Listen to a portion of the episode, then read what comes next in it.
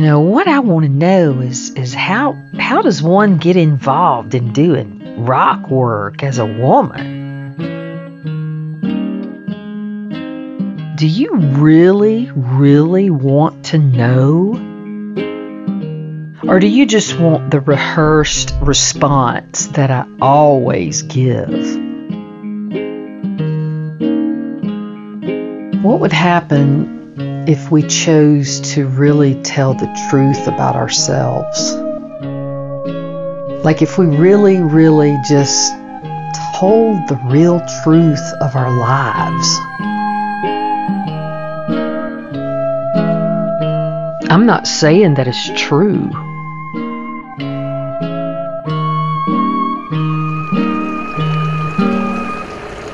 I'm saying that it's my truth. You're listening to him.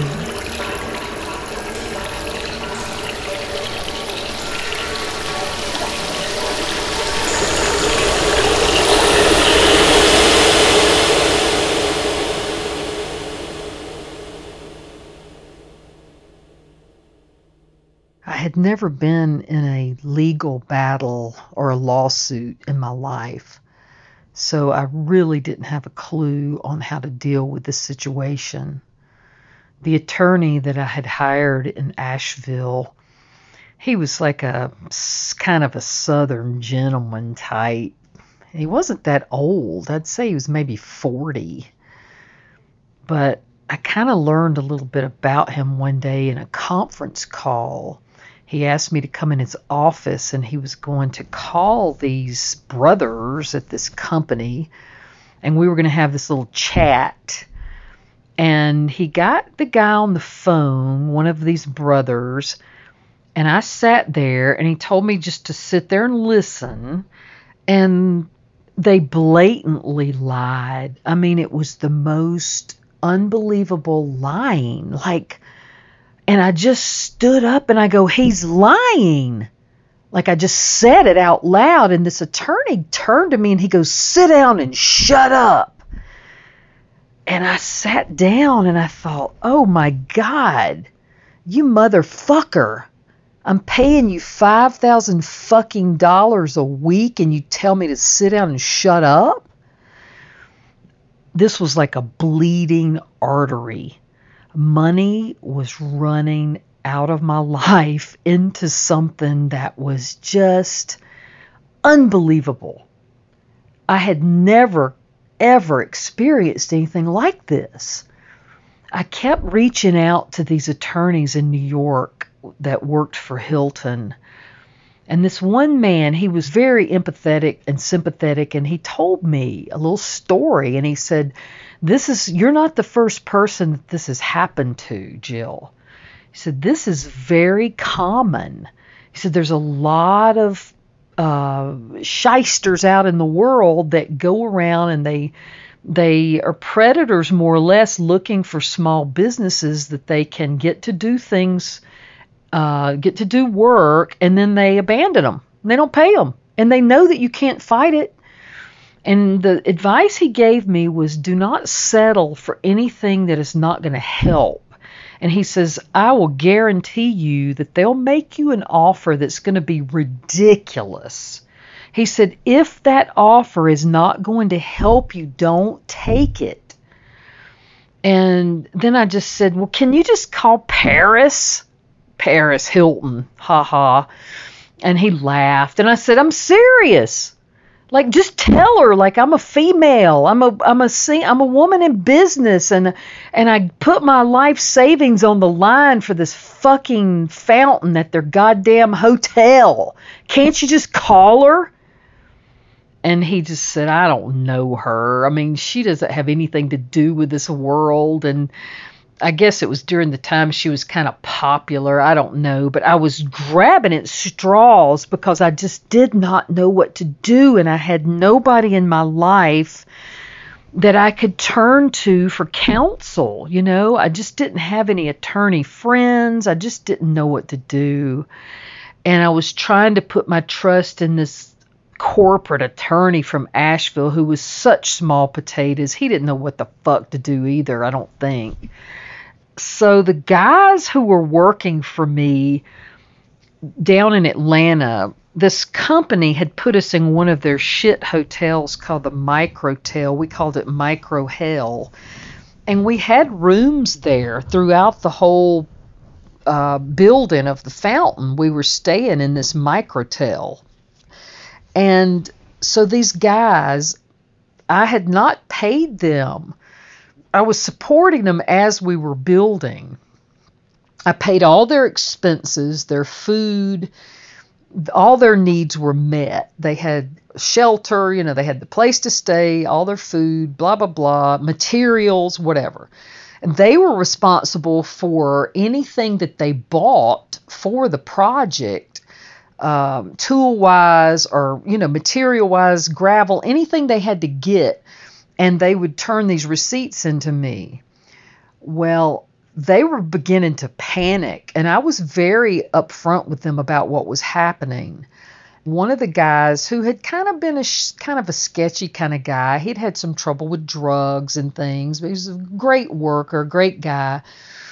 And apparently, he had forged a couple of receipts and so and and I think he did it out of the goodness of his heart trying to help the situation I think he thought that if he made these receipts more than they actually were, then maybe the company would reimburse us.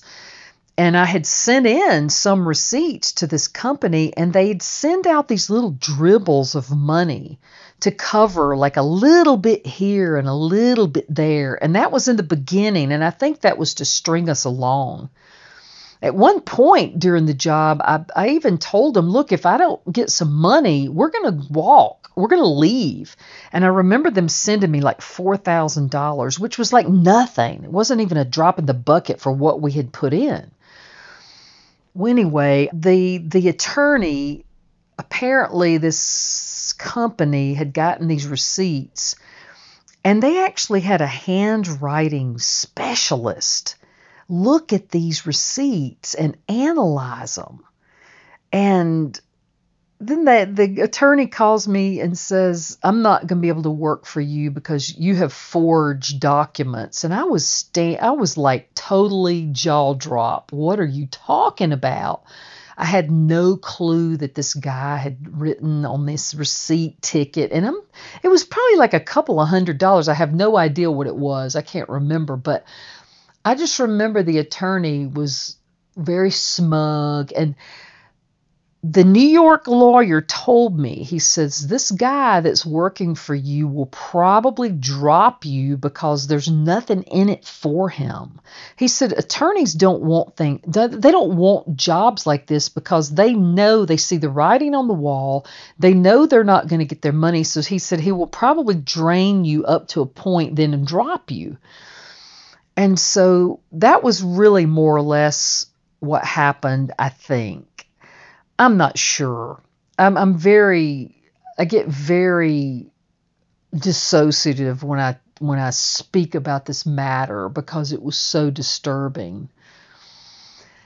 Another thing that was very hard was that I had hired a pool builder. His name was Phil. He was a Russian guy and he was a pool builder and he was very good. He was very serious about his work and he had done the fountain in Greenville, the very first pool we did at this this Greenville Marriott. He'd come from Atlanta and done this smaller pool and did a great job. I paid him. It was great.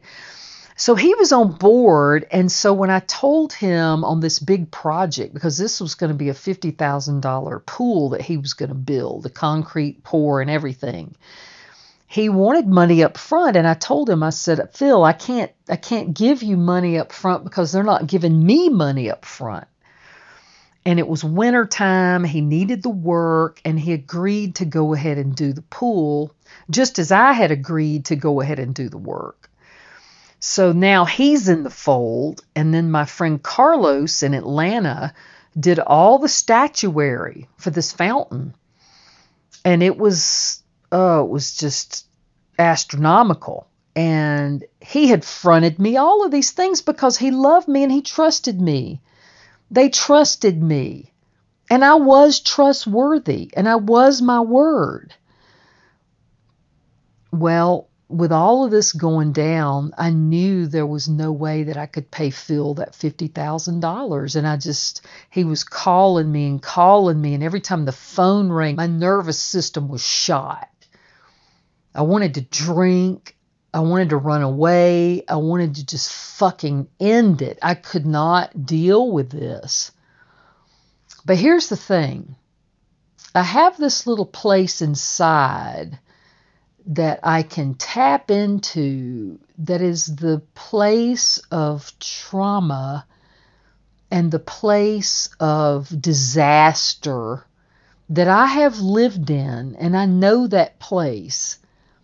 And no matter what, nothing had ever been as horrible as the morning of January 11th, 1986, when I woke up in that kitchen floor with a butcher knife on my chest, laying in my own puke. I knew that nothing had ever been that bad. And so I've always been able to sort of draw on yes, these circumstances suck, and yes, it's the unknown, and yes, I have no clue where I'm going next, but it's gonna be okay. So I'm always usually able to tap into that place of it's going to be okay no matter what. And that's reeling it in to the moment. Just stay in the moment. I had to stay in the moment. And so I get back, and this whole thing was just unraveling, and more was being revealed. And I'm starting to realize that they're probably not going to pay me. So one day I get a letter and they offered me $10,000 for the whole thing. We will settle with you, Jewel, for $10,000. And I remembered the guy, the New York lawyer, telling me, do not settle, because $10,000 is not going to really help me at this point. And I refused it and said that I need more than this. And of course, you know, just kind of battled, but but they literally it they beat me down until I could not pay the attorney anymore and I just had to let it go. And the guys who had worked for me, I felt so guilty. And I knew that I had to pay these guys. I knew I had to, so I put my house up on the market to sell. And this was the last thing I had, basically. I put the house up for sale and I sold the house. The day that I closed on this house, my little dog, Burr Haney, had gotten sick a couple of nights before. And the morning, I had to take him to the vet and have him put to sleep. And they put him in a little box. And I had two girls with me, and one of those girls' name was Ruth, and she was about 33 years old, and she was a bad alcoholic, and she was from New York, upstate New York. And she came along, and she was such a sweet person. She looked like a supermodel. She was very unusual looking. She had very green eyes and these high cheekbones, and she had a short, kind of brown hair, but just a heart of gold. And I just adored her. And I asked her and this other girl, Hannah, to come with me to take my dog. And I just wasn't sure I was going to be able to function. It was devastating. I had never had to put an animal to sleep like this. My little cat, someone took my cat for me because I couldn't do it. But Burr Haney was 15 years old, and he had been with me since Bernie Street. And I remember putting my nose on his nose and I was crying as they were administering the shot. And I kept saying, You're so good. You're so good. And he just licked my nose and I petted him and I cried. And it was like my heart was breaking in half. my heart was breaking and not in half, it was shattered. And he left, and we walked out of there with this little box, and he was in it. And we got in the truck, and then we had to go to the law office to close on my house. And I went in and we closed. There was this young guy buying the house, and I was so numb and so distraught. I barely remember any of this. I profited about $79,000 on this house.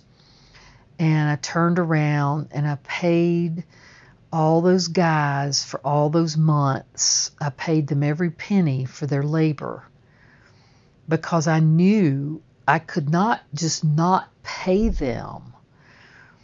And what little I had left, I renovated the upstairs apart I made an apartment above the restaurant. My landlords were generous enough to lease to me the upstairs portion of this building. And so I turned it into an apartment and I moved my belongings up into this apartment. Some of the things I had to put in storage, I didn't have a whole lot. But I knew that I was going to be moving, and so I had little, the little peekapoo, and I had Sally Lulu. But before I moved, it's probably a couple of weeks. Suzanne had been very distant. She was already distant, but something odd had been happening and I would go down into the basement. She would be making chocolate, and I would sort of talk to her, and she'd barely respond. And it had gotten weirder and weirder. And I just could not seem to to get any kind of answer from her about anything. And so this one night, she said she was going to her father's after work. And I said, okay. And so I came home and the house was empty and it was just me and the dogs and she had her dog with her. And the next morning, Ruth had called me, the server, and asked me for a ride. And so I went and I picked her up and we unlocked the front door of the Enchanted Garden Cafe slash Chocolate Garden and we walked in and we looked over to the left and everything was gone. All of the equipment, all of the chocolate cases, the cash register, all of it, the chandelier, everything to do with the chocolate garden was gone. And Ruth and I looked at each other and we both said, Suzanne. We ran down, we unlocked the basement where the kitchen was. We ran downstairs. All of the chocolate equipment was gone. Anything to do with that chocolate garden was gone. All the molds, the tempering machines, the utensil, everything. Everything was gone. And I got on the phone, and Suzanne had a cell phone, which was in my name. Of course, everything was in my fucking name. You know, and I had put her on the business basically, but it wasn't, it was just like there wasn't anything in the business really. There was not any profit really being made. It was kind of like surviving. But all of these things I had bought with my crapshoot at the table. You know, I was gambling to try to stay afloat with this business. And so I start calling and calling and calling, and she wouldn't answer. I called into the night, and finally she picks up. And I said, Where are you? And she said, I'm not telling, I, I, I can't tell you. I said, Where are you? And she wouldn't tell me. And so then she, all she says to me is, and starts crying and says, You're a workaholic and you're never going to stop, and hangs up on me. So she had gone to the house, I guess, sometime and gotten her things. And then I came back one day, it was in the daytime, and something told me to turn back around and go back to my house. And I got there and she was there. And I confronted her in the house. And it was a horrible situation. And she wouldn't answer. I said, Where is the equipment? Where's the stuff? And she wouldn't answer me. And then she spit in my face. It was horrible. Well, I had a friend of mine go through the computer that I had at the house because I didn't really know that much about histories and computers and things of that nature. So my friend got into the history and she found that Suzanne had basically been looking for over a year for a place to go and looking for chocolatier jobs and even on like gay cruise lines. She was looking for somewhere to escape. And, you know, of course, I beat myself up. Like, why didn't I know? Why didn't I question deeper? Why did I let this go on and on? You know, because I just didn't want to stir the pot. It's a fucking codependent, crippling thing that I have, I guess, that I just don't want anybody to be upset. I just could not, I couldn't deal with it. It was like, what the fuck? It's just go ahead, take it. Who gives a shit? How much worse can it get? Well, don't ever say that. Don't ever say how much worse can it get because right when you think it can't get any worse, it can. So this whole fiasco was just devastating and I was working 16 hours a day. And I would get up and I would go downstairs and make coffee in the cafe, chug coffee, sit there, then start the the process of opening, which you know it takes a while to set up a restaurant.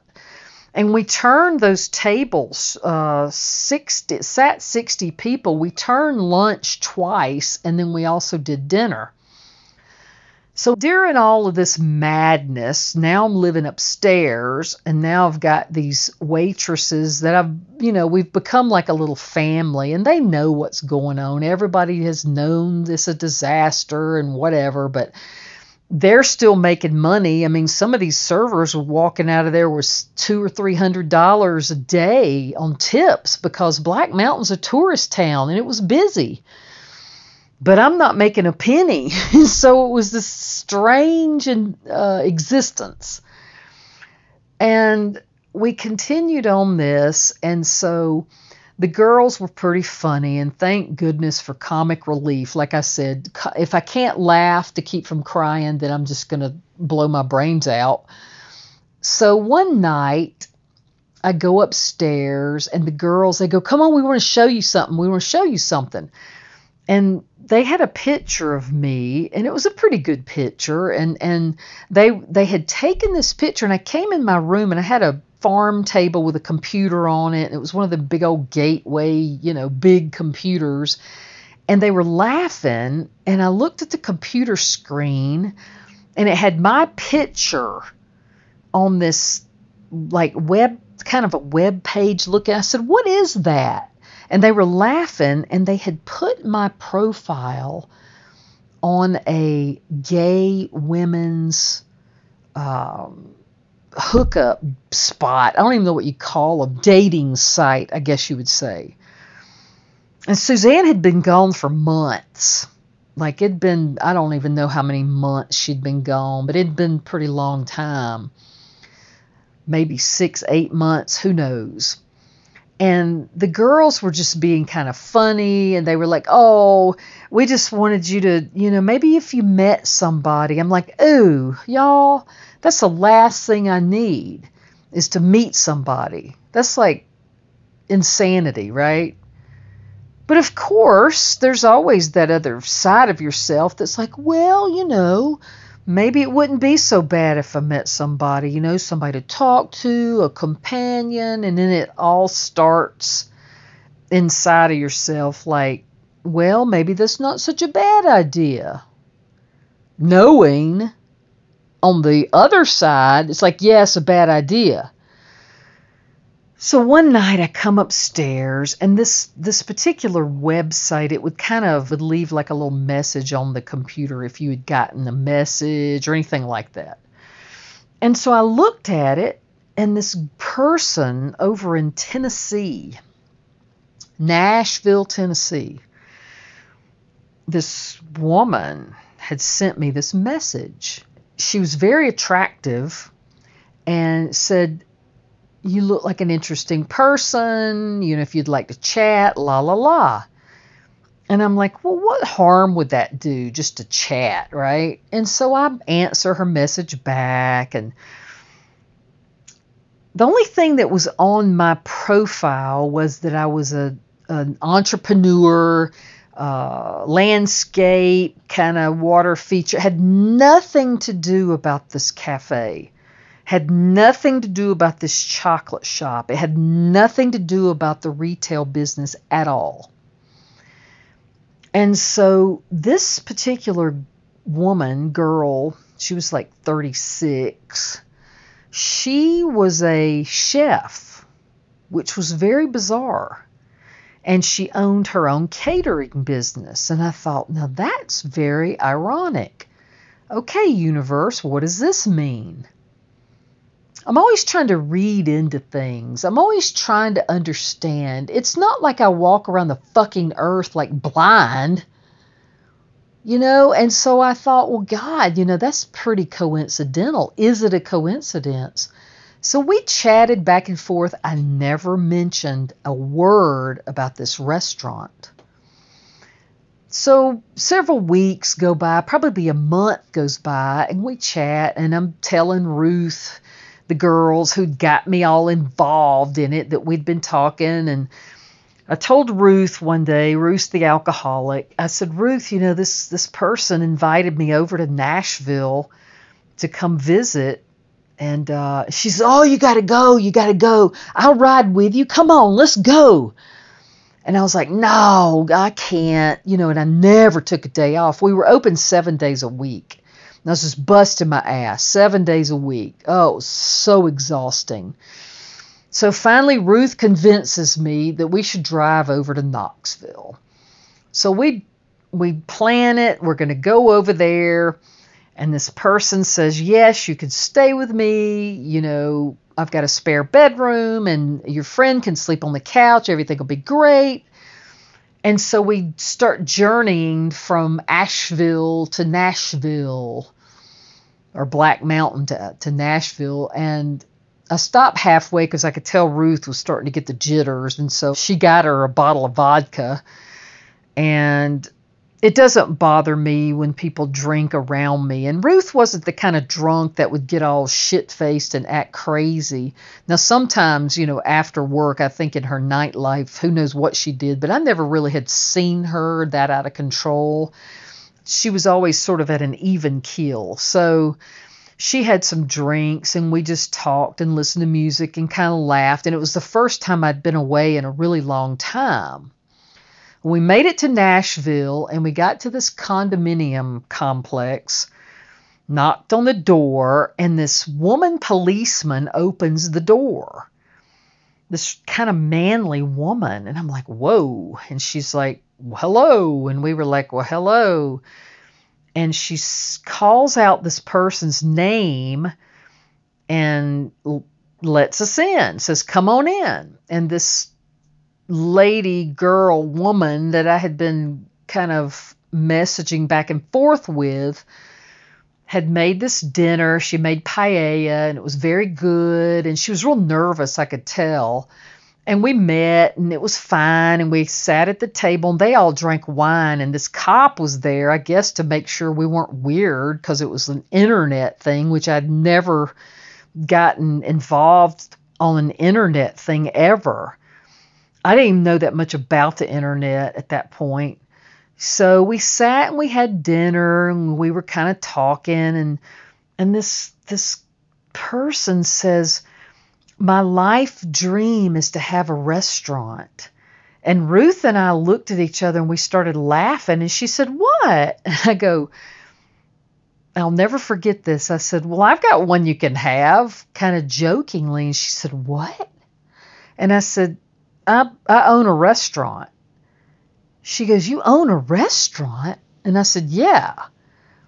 I said, You can have it if you want it. And I was completely being sarcastic and jokey. And she's just like, Oh my God, I'd love to come see it. Oh my God, that would be so cool.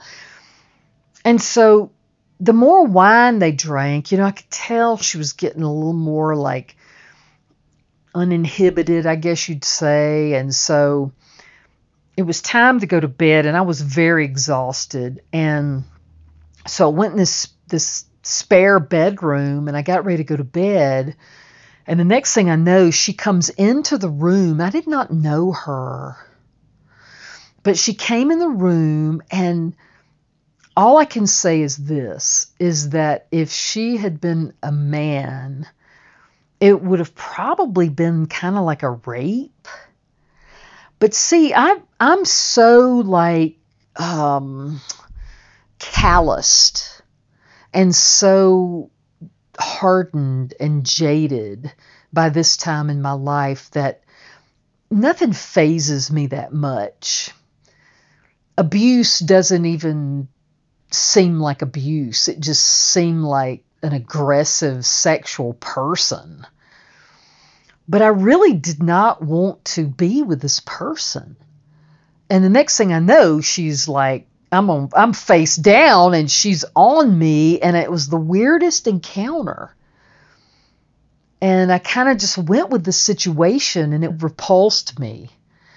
And the next day, um, we got up and Ruth and I were like, we got we got to get back. And and before we left, she goes, well, let me take y'all around Nashville. And she had this convertible car, and we get in this car with her, and she drives us all around Nashville and shows us the scene. And and I was very antsy, and I really needed to get away. And so finally, we get back back to Black Mountain, and I'm like, okay, good, that's over with. Well, this person started calling me and she said, You know what? I want to come visit. I'd like to see your place. It sounds like you could use some help. So, a couple of weekends later, she comes to Black Mountain. She shows up.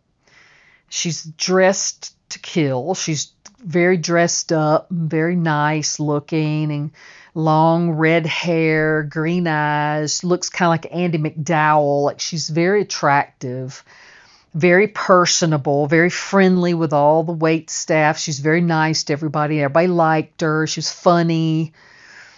And, you know, so she spent the weekend and she was very inquisitive on how I did all of this and la la la. So she leaves and goes back to Tennessee. And so a couple nights later, I'll never forget, I was walking up the steps to the apartment and I was exhausted.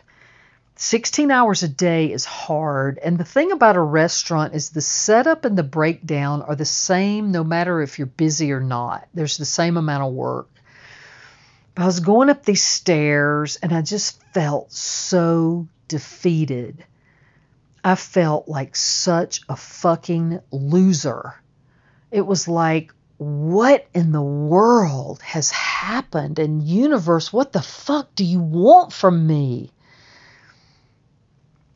You know, I, I, I could not own my responsibility of my choices.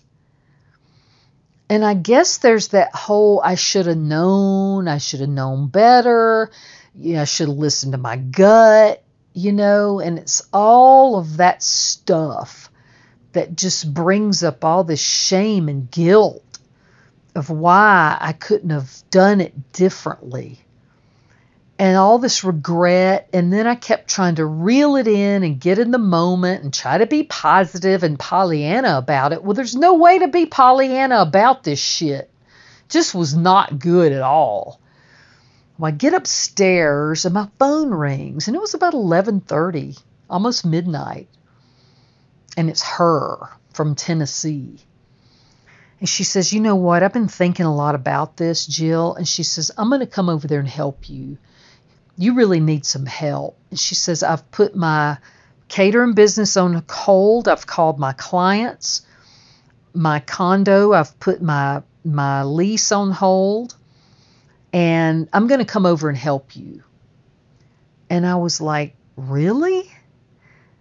And there was a part of me that was like, Oh, wow. Like relief. Like, okay, well, maybe this is like, a, maybe this is a blessing. Maybe this is a good thing. And then there's another part of me like, Oh, I don't know. I don't know her. But obviously, see, and this is where it gets all fucked up. Obviously, if the universe brings this situation in, then it has to be okay, right? So I say, okay, I guess. And she comes on. So she comes in like gangbusters and she's cooking and her food's great and, and everybody likes her and everything's moving along and it's working and I I get to take a few breaks here and there and but in the process, you know, she's like wants to be my lover. And I'm like, I don't really want her to be my person. I'm not into her. I mean, she was pretty and she was nice, but there wasn't really any chemistry there for me with this person. I felt forced upon. And so, but I just went with it. And, you know, she had this little dog and it was missing a leg. It was like a Pomeranian. And that little dog, you know, my little dogs were kind of like, who's that? And there she is, like getting in my bed with that Pomeranian, like looking at me. And I'm, I'm living like in on another planet by now. I'm just kind of like, you know, I, I'm just feel like I'm at the universe's I'm just there. I don't even know anything anymore. So the days would go by, and now the servers start coming to me, and they're like, Jill, she's she's kind of said something weird to me, or she snapped at me, or she did something strange, and then Ruth comes to me, who I really, I deeply trusted Ruth one alcoholic to another, you can't con a con. I mean, I really felt like Ruth and I had a good bond. And she comes to me and she says, Listen, I kind of feel like, you know, it's like if your if your father got remarried and got a stepmother and the stepmother was nice to you for a little while and then starts abusing you. It's like that. And I went, Oh no. And so it started this weird dynamic where she was being kind of mean to the people working there, and they were kind of like, I'm not going to work for her. So it starts all this drama. And in the meantime, my friend Tina, who moves back and forth to DC quite often, she had called and was going to come down, and I had gotten this job to go build a wall. And it was going to be a stone wall out near Mars Hill in Madison County. And so Tina asked her to come down and help me because she was kind of like my person and she was able to do this work. She was physically able. And now that this new person was there, she could like watch the place while I go out and do some of these jobs that people had still been calling for these outside landscape water feature turning into stonework jobs.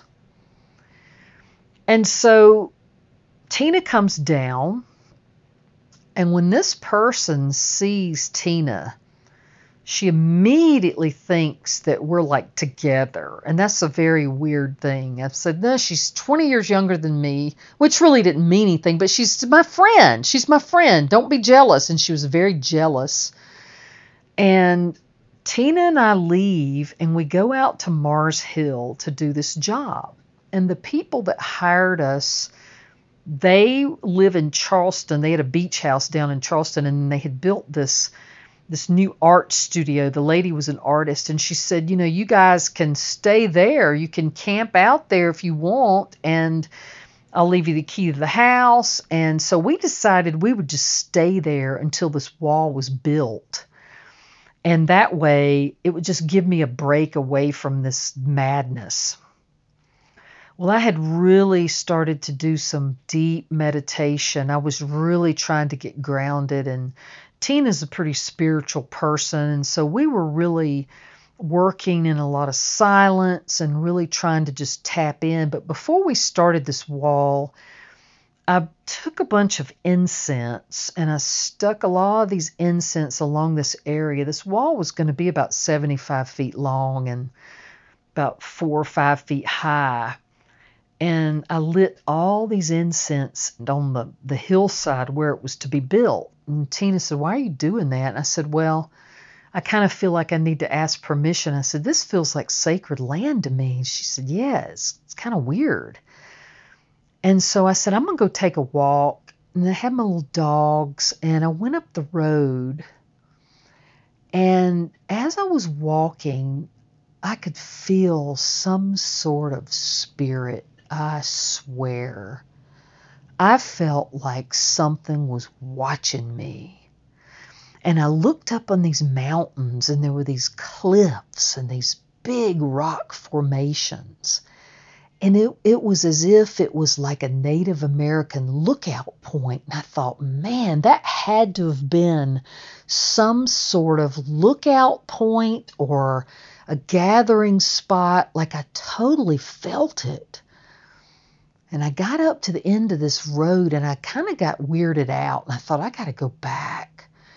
So as I was walking down this, this long dirt road, I look over in these trees, these these big tall, some were American beech trees, oak trees, big hardwoods. And I swear I saw a Native American man come out from a tree walking beside me, but he wasn't walking, he was levitating.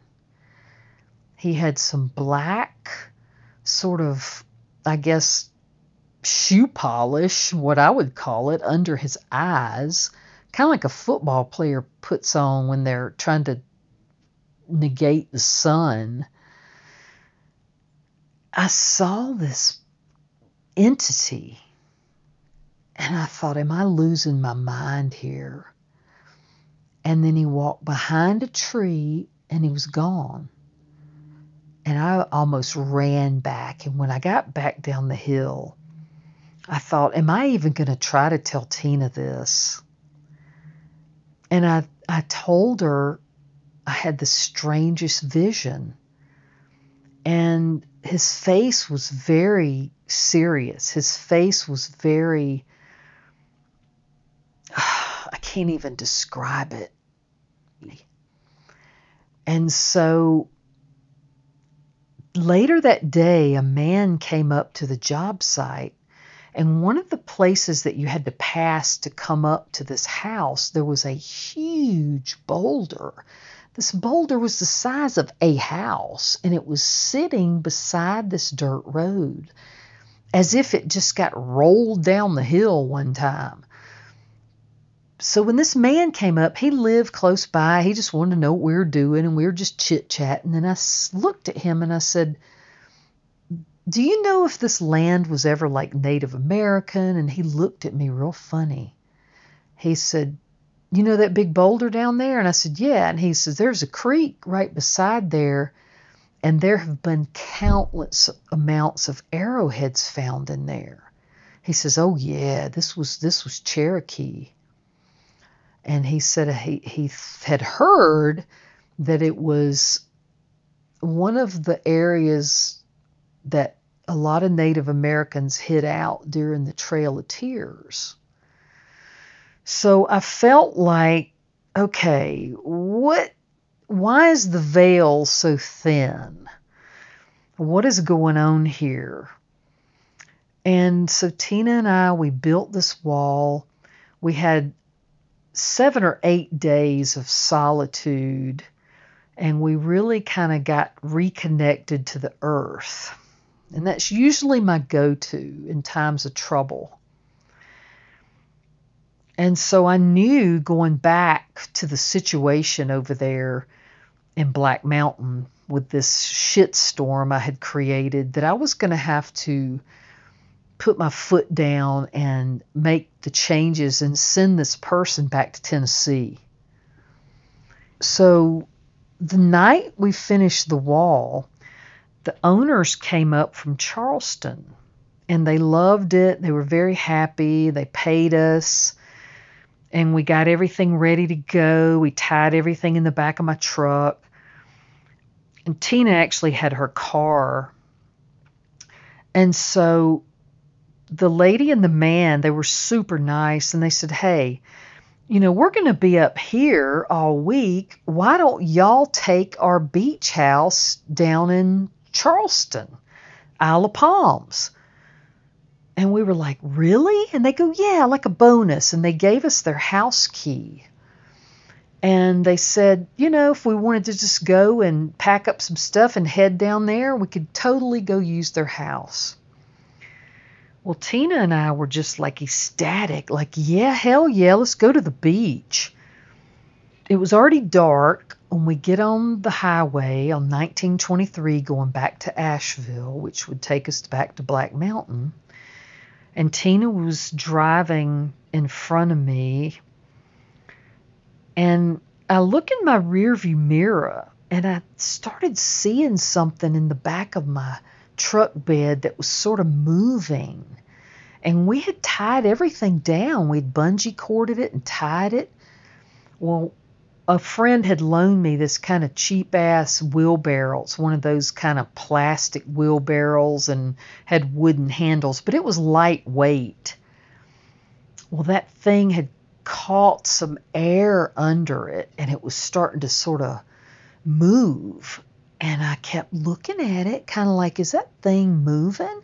Well, the next thing I know, the wheelbarrow went up in the air, broke loose from the bungee cords or the ropes or whatever we had it tied down with, and hit the pavement. I saw sparks flying, and a car behind me swerved to avoid this wheelbarrow, and this car hit a bridge and had this horrible accident. Well, I flashed my lights at Tina, and she pulled over, and I pulled over, and we were probably maybe like a football field away from the accident. And we stood there, and I said, Oh my God, oh my God, oh my God, Tina that's our wheelbarrow. That's the wheelbarrow came loose and we just we were standing there and we didn't know what to do. And so I put my truck in park and I locked it because my dogs were in there. And I just started walking toward this accident. And by then all these cars had stopped and and and there were people everywhere and I it was like I was in shock and I couldn't really it was like I was outside of the whole thing looking in and I walked up, and then about that time, you know, state patrol came. There were ambulances coming, and I looked in, and the woman was in this vehicle, and the airbag had come out, and I looked at her, and she looked at me, and I said, "Are you okay?" And she kind of looked up at me, and she says, "I think so." And the next thing I know, I hear this girl say, That's her. She was driving the truck and uh, it was like I was in another, it was like I was in a dream. It wasn't even like I was in reality. And the state patrol pulled me over to the side and he goes, Can I talk to you? And I said, Yeah. And we walked and we walked up to my truck and I told him, I said, My that was my wheelbarrow and it got loose and he said, Why did you why didn't you stop? And I said, Well, I just I saw the whole thing happen. It was it just all happened and then I couldn't get off the road quick enough. I said, I don't know. I really don't know. I don't have any answers for you. And I think he knew that I was somewhat in shock. Um, and he wrote me a ticket for an insecure load. It was a couple hundred bucks. It wasn't like the most horrible ticket on the planet, but I was so scared. I was so petrified about this woman. And she was a nurse at the VA hospital, and she was actually on her way to work. And so I just felt devastated. I felt like the biggest cursed person on the planet.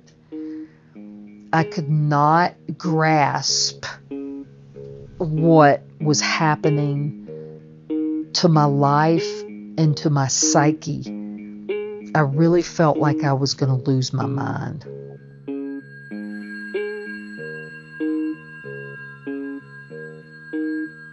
Hammered is recorded and produced in the Blue Ridge Mountains of Asheville, North Carolina.